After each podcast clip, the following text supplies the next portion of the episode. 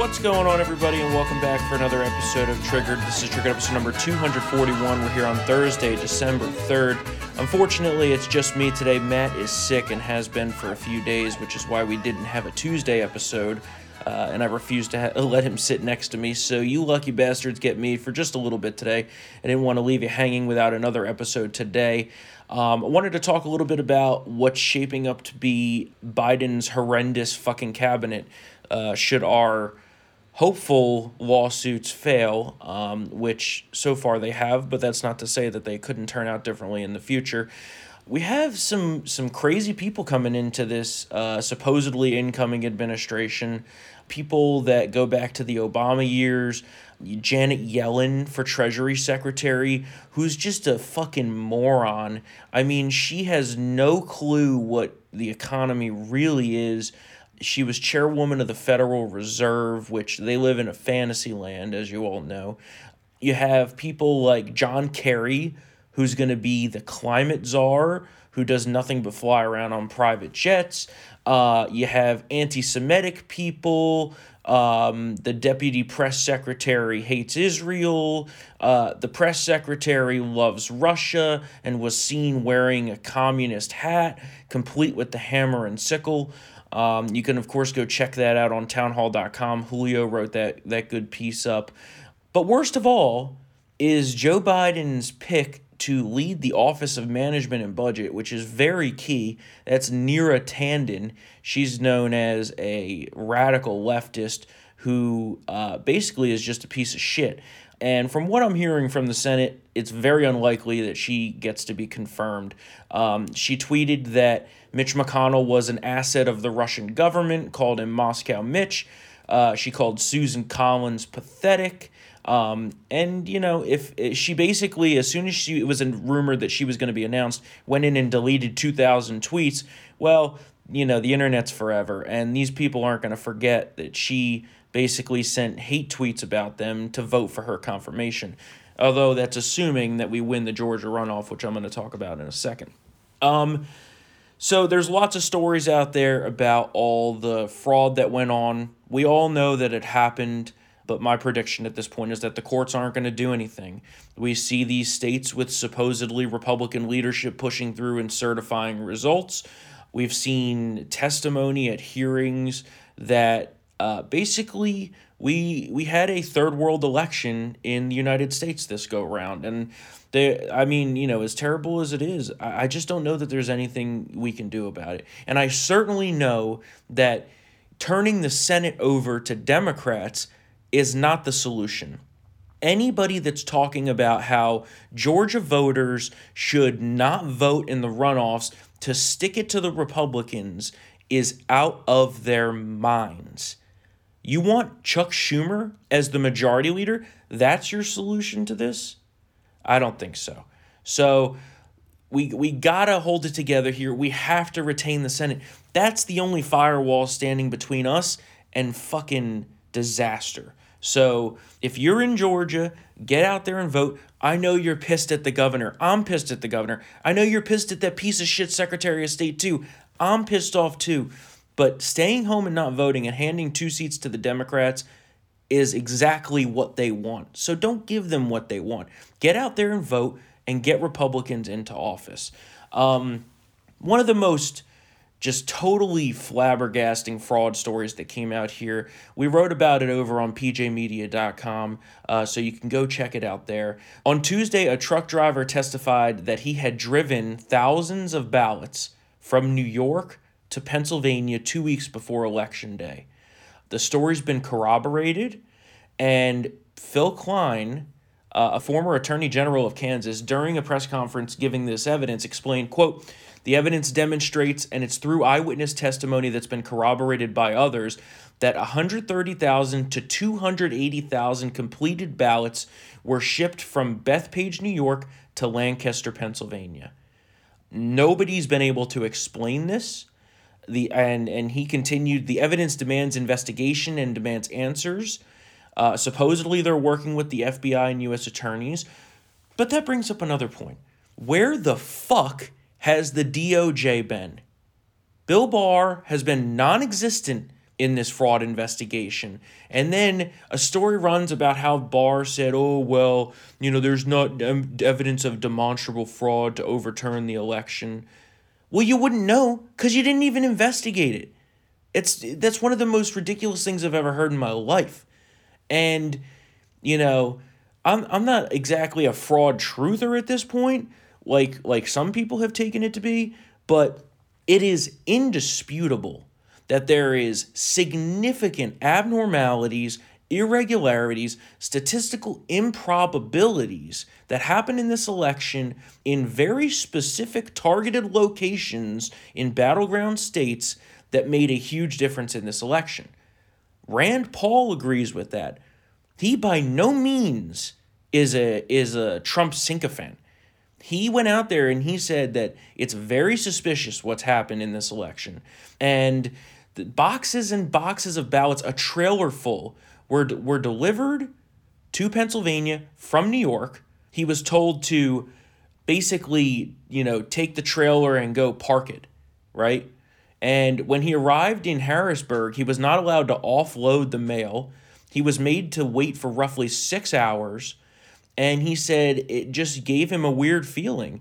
And he never got to talk to anyone. Then, uh, then he said the supervisor told him to drive to Lancaster without being unloaded in Harrisburg, and the mail was specifically for Harrisburg, and basically he was running delayed. So usually they give a slip that showed that he arrived, and then they delayed him to move on to his next stop. But the supervisor refused to give him any such proof. Then he drove to Lancaster, unhooked his trailer in its normal place, and then drove his truck to where he always parks it. And he said the next day it just got weirder. As I arrived at Lancaster, my trailer was gone, not there anymore, and it was full of ballots. So something's going on. But again, there's proof but these courts seem intent on knocking it down. Now, we haven't had any sort of major SCOTUS rulings yet. I'm not sure there's going to be time for that, or if SCOTUS will even side with us. Again, this could all change. I could be totally wrong, and in fact, I am. I hope I'm totally wrong about the outcome of the presidential election. But I think that we need to be realists at this point and start moving forward with at least a plan for how we're going to retain this these Senate seats because we have to keep Mitch McConnell in control. If we if we lose the Senate, forget about it. It's game over. Everything that we've been fighting against for decades will be pushed through in midnight sessions with no Republican votes or input.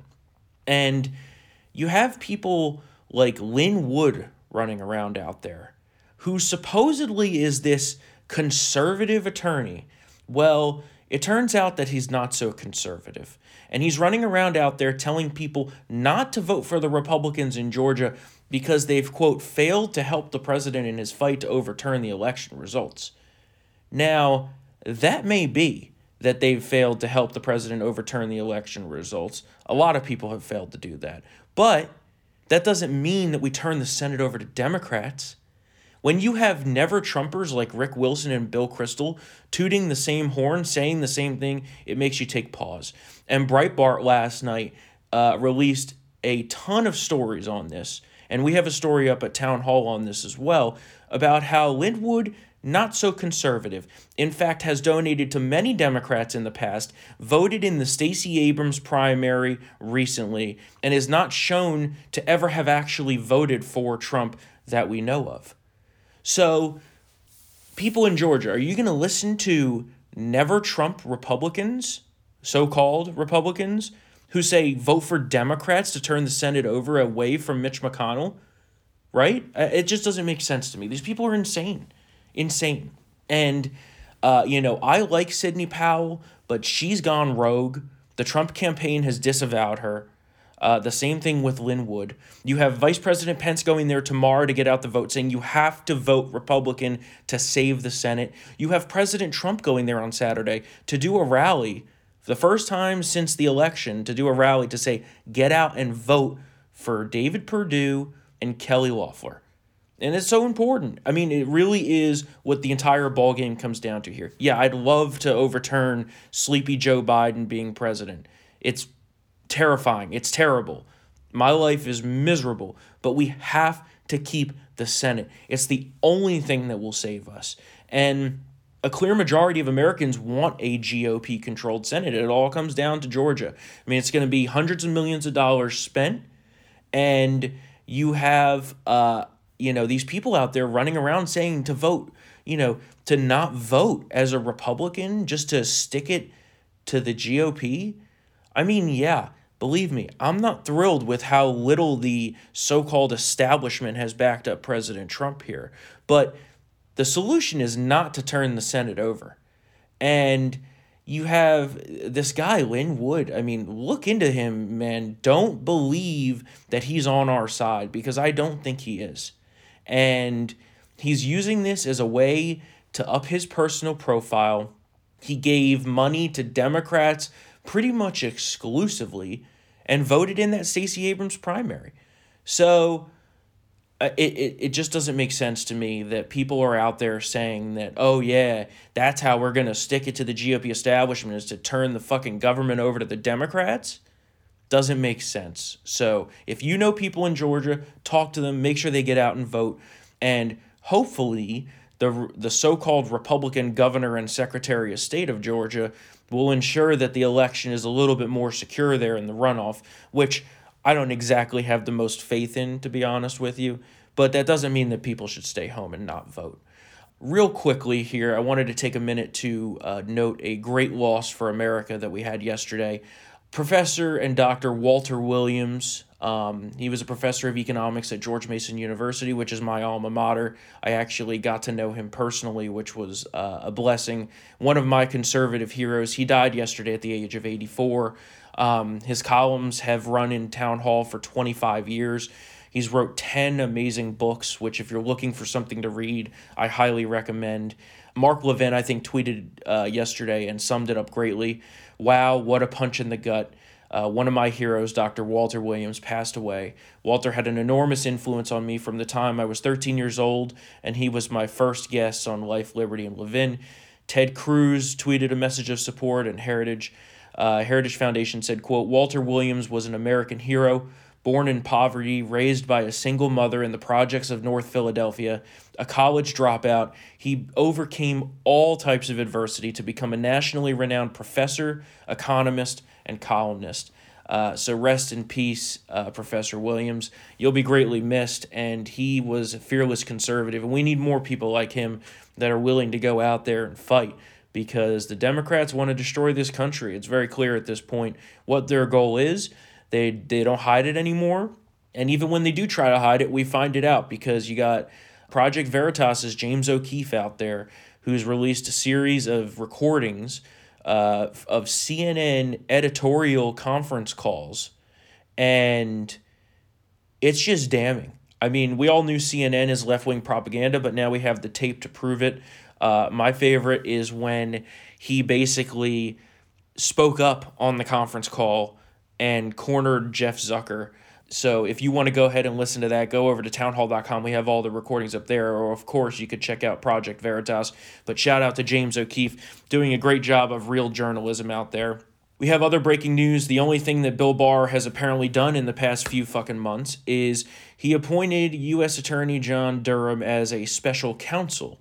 So he essentially has the same status that Robert Mueller had. Here's the thing that pisses me off the appointment took place on October 19th. We just found out about it, I think, Monday, which was November 30th. That might have been a little bit of vital information to have before the election.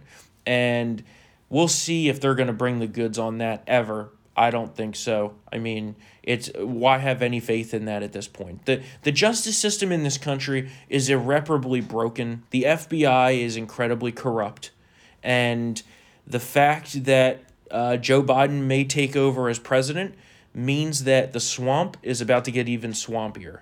There's no doubt in my mind that if President Trump was given a second term, he would have been able to clean out this government apparatus of, of just scumbag corruption.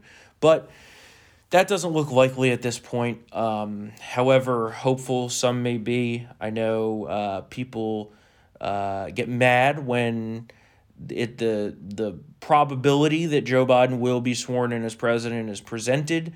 Yes, I agree with you. He's an illegitimate president. This election was undoubtedly stolen, and you'll never convince me otherwise of that. But we only have so much we can do, right? I mean, you know, there there's only so much you can do legally, and we're putting those legal challenges in, but they keep getting swatted down by courts. Really, the only path at this point is that the Supreme Court would essentially rule that the a certain number of states to be invalid, which would drop Joe Biden below 270, and then it would go to a House vote, uh, which then we would actually control because it's by state delegation, the House vote. Again, pipe dream. Could it happen? Sure. I mean, I could win the lottery tonight too, but uh, you have to you have to accept the fact that they very likely have stolen this election and they're destroying the proof. I mean, look at Georgia. In Georgia, the court ruled to preserve all ballots and machines that counted ballots. What did they do? They went ahead and destroyed a bunch of computer equipment and they're moving machines against the court order. So, you know, short of rising up in the streets with a militia, there's not much we can do. And I'm not saying we should do that yet, yet being the key word there, but we have to we have to take the punches as we get them. And the the key is that we we hold the Senate. President Trump has already said in private and in somewhat semi-public that if things don't turn out the way he hopes here on the 2020 election, he's very likely going to run in 2024. So that brings an interesting new dynamic because we've never actually had in a long time in this country a somewhat parliamentary opposition leader. Because in Britain, you know, you have the leader of the opposition. For a while, it was Jeremy Corbyn, who was a total failure. But here, you know, when when H.W. Bush lost re-election, he just faded into obscurity. But President Trump will not be doing that. Either way, whether he runs in 2024 or not, this is Trump's party and he's going to play a key role in where it goes from here. Uh, it's been very clear that we're not turning this party back over to the neocon establishment, never Trumper squishes. Like, we're not going to let that happen. So, we got to keep fighting. And the, the coronavirus uh, is more widespread than ever. Uh, yesterday, unfortunately, we had our highest day of deaths of the coronavirus uh, since the pandemic started. Um, you have the Chinese who are now emboldened because of the supposed election of Joe Biden, basically going out there and saying, oh, the death of America is great. And they know, they know that Joe Biden is their guy. And it's a real shame that this happened this way. And, you know, there's not much more I can say than that. It's, it really is uh, a watershed moment, I think, in American political history because if things down the line turn into the you know second civil war whether it be a hot war or a cold war it's this this is going to be the moment that did it. Americans faith in the electoral system is irreparably shaken. And it, as it should be it should be because what we've seen here is stuff of third world dictatorships. You basically had uh, a political machine in five key cities in battleground states that turned out numbers that are just statistically impossible. And they went about destroying the evidence, they destroyed the mail in ballots. And, you know, it, it, we have to keep fighting. We have to keep fighting. You know, I, I get people's uh, attachment and, and like will to fight this fraud battle. I'm willing to fight the fraud battle, and we have been, but there's not been a significant victory that really has shown that we'll be able to overturn this result, you know, this so called result. Now, keep in mind, states are certifying results. That doesn't mean that the electors will definitely be awarded that happens later on this month, around mid month. Now, if we get a bunch of states where the Republicans say, screw this, we're not sending electors or we're sending competing slate of electors, then okay. You know, things may have turned around and, and, and I'll, I'll say it's more probable at that point, but where we sit right now, you know, this is like to put it to a sports betting analogy. It, it, it's like trying to pick the Super Bowl winner months out and a very, very long shot. It's a very long shot here. But the more important thing is to keep fighting as conservatives, fight the left. Don't give in. Don't put Democrats in office in Georgia. That's certainly not the answer here.